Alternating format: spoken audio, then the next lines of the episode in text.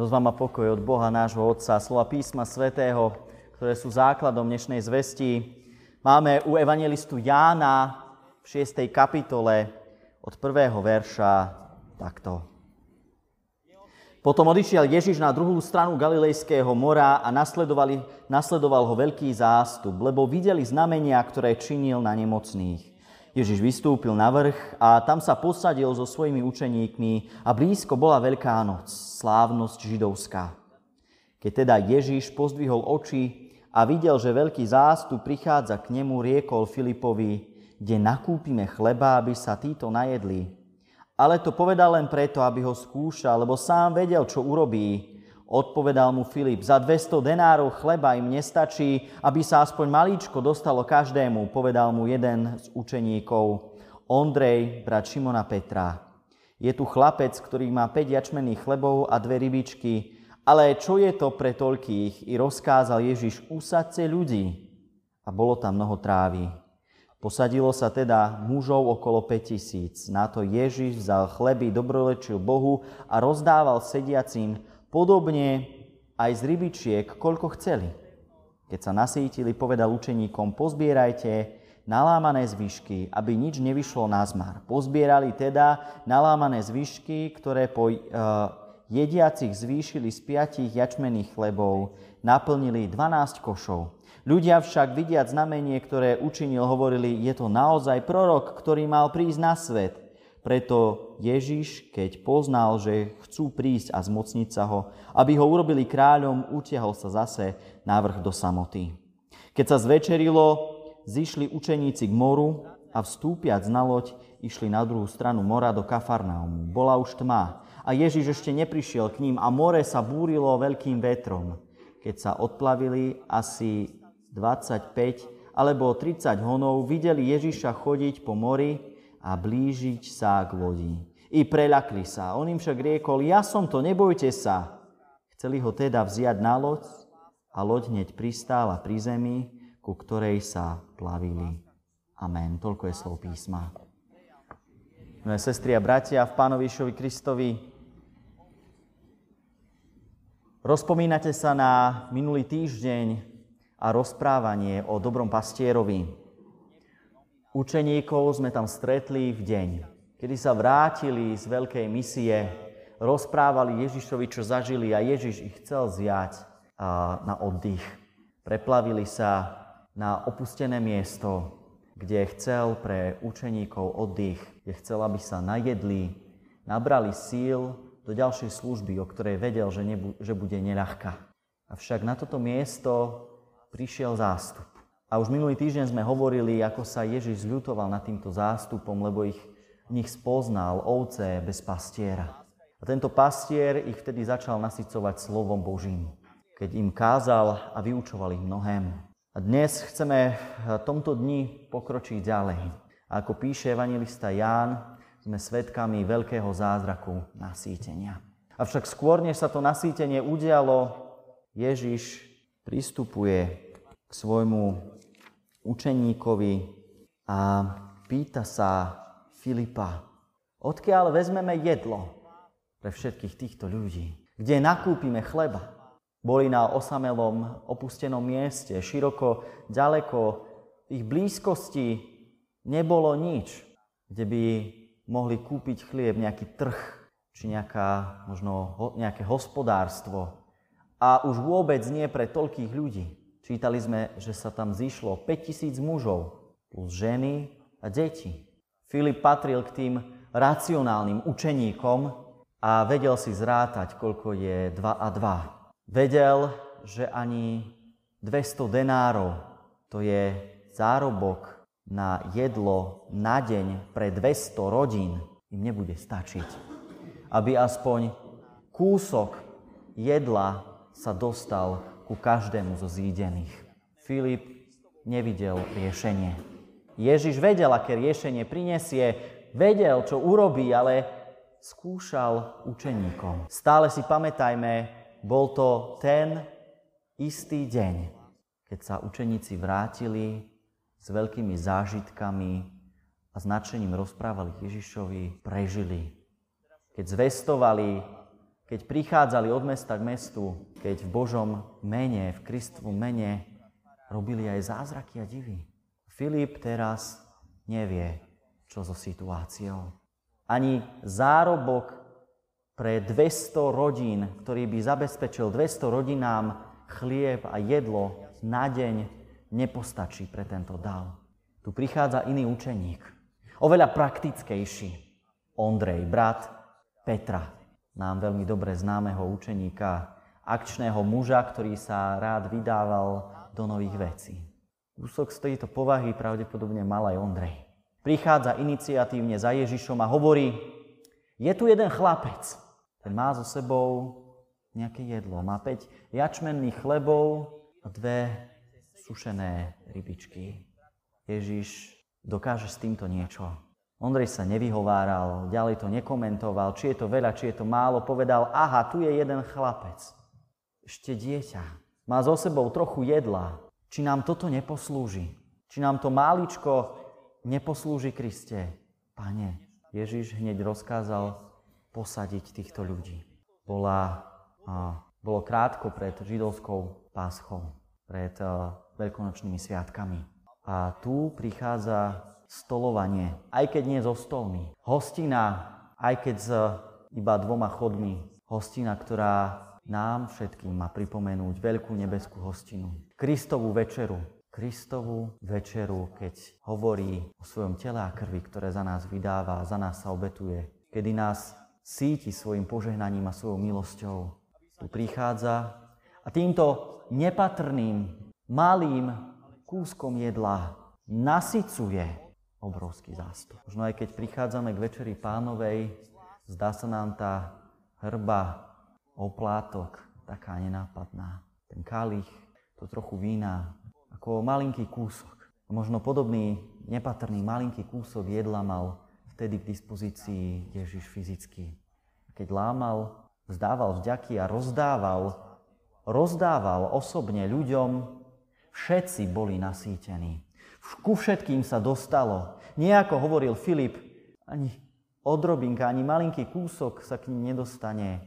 Ježiš zabezpečil, že všetci boli síty. Obrovský zázrak. Obrovský prejav Božej moci. A dodnes svedectvo toho, čo Kristus robí. Aj s malým množstvom, aj s málinkom v živote človeka. Aj s málinkom dokáže nasítiť davy. Aj s málinkom dokáže priniesť plnosť o ktorej učeníci ani nesnívajú, ktorá sa zdá nereálna a nemožná. A Ježiš to predsa dokáže. Čo nie je možné človeku, je možné Bohu. A z toho množstva, čo rozdal, z toho požehnania, ktoré dal ľuďom v ten deň, ešte zostalo 12 košov. Toľko nazbierali. Evangelista Ján má veľmi rád symboly a symboliku. 5 chlebov a dve ryby, to je spolu 7. Číslo plnosti číslo dostatku. Bolo dosť jedla pre všetkých, aj keď sa toho zdalo málo. A 12, 12 je kmeňov izraelských, kmeňov Božieho ľudu, Božieho vyvoleného ľudu. Z toho mála, čo dal vtedy zídeným, zostalo dosť pre všetkých. To nám chce Ján povedať. Nám, ľuďom sa možno zdá Božie požehnanie, ktoré máme v živote ako málinko. Máme málo. Potrebujeme možno ešte viac. Predstavujeme si, že budeme a potrebujeme do života viac. Viac peňazí, viac zážitkov, viac priateľov, viac jedla, lepšie veci, lepšie vzdelanie pre svoje deti, lepšiu prácu, lepšie, krajšie, novšie, viac. Ale to sú naše predstavy o živote. To sú naše túžby, formované hriechom, formované túžbami, ale nie tým, čo nás nasycuje, nie tým, čo je dostatok. Dostatok, ktorý Kristus zabezpečuje, ktorý Kristus dáva. A z dostatku ešte zvýšilo. Spomeme si, koľko požehnania v živote máme. Kedy sme zaň ďakovali ako za dostatok. Kedy sme si povedali, mám dosť. Máš dosť duša. A ďakuj pánu. Isté možno ste zažili aj takéto dni, ale mnohí sme zažili aj chvíle, keď sme si hovorili, keby, a, keby som mal navyše, keby sa ešte toto podarilo, keby som ešte toto mohol v živote zažiť, bol by som spokojnejší.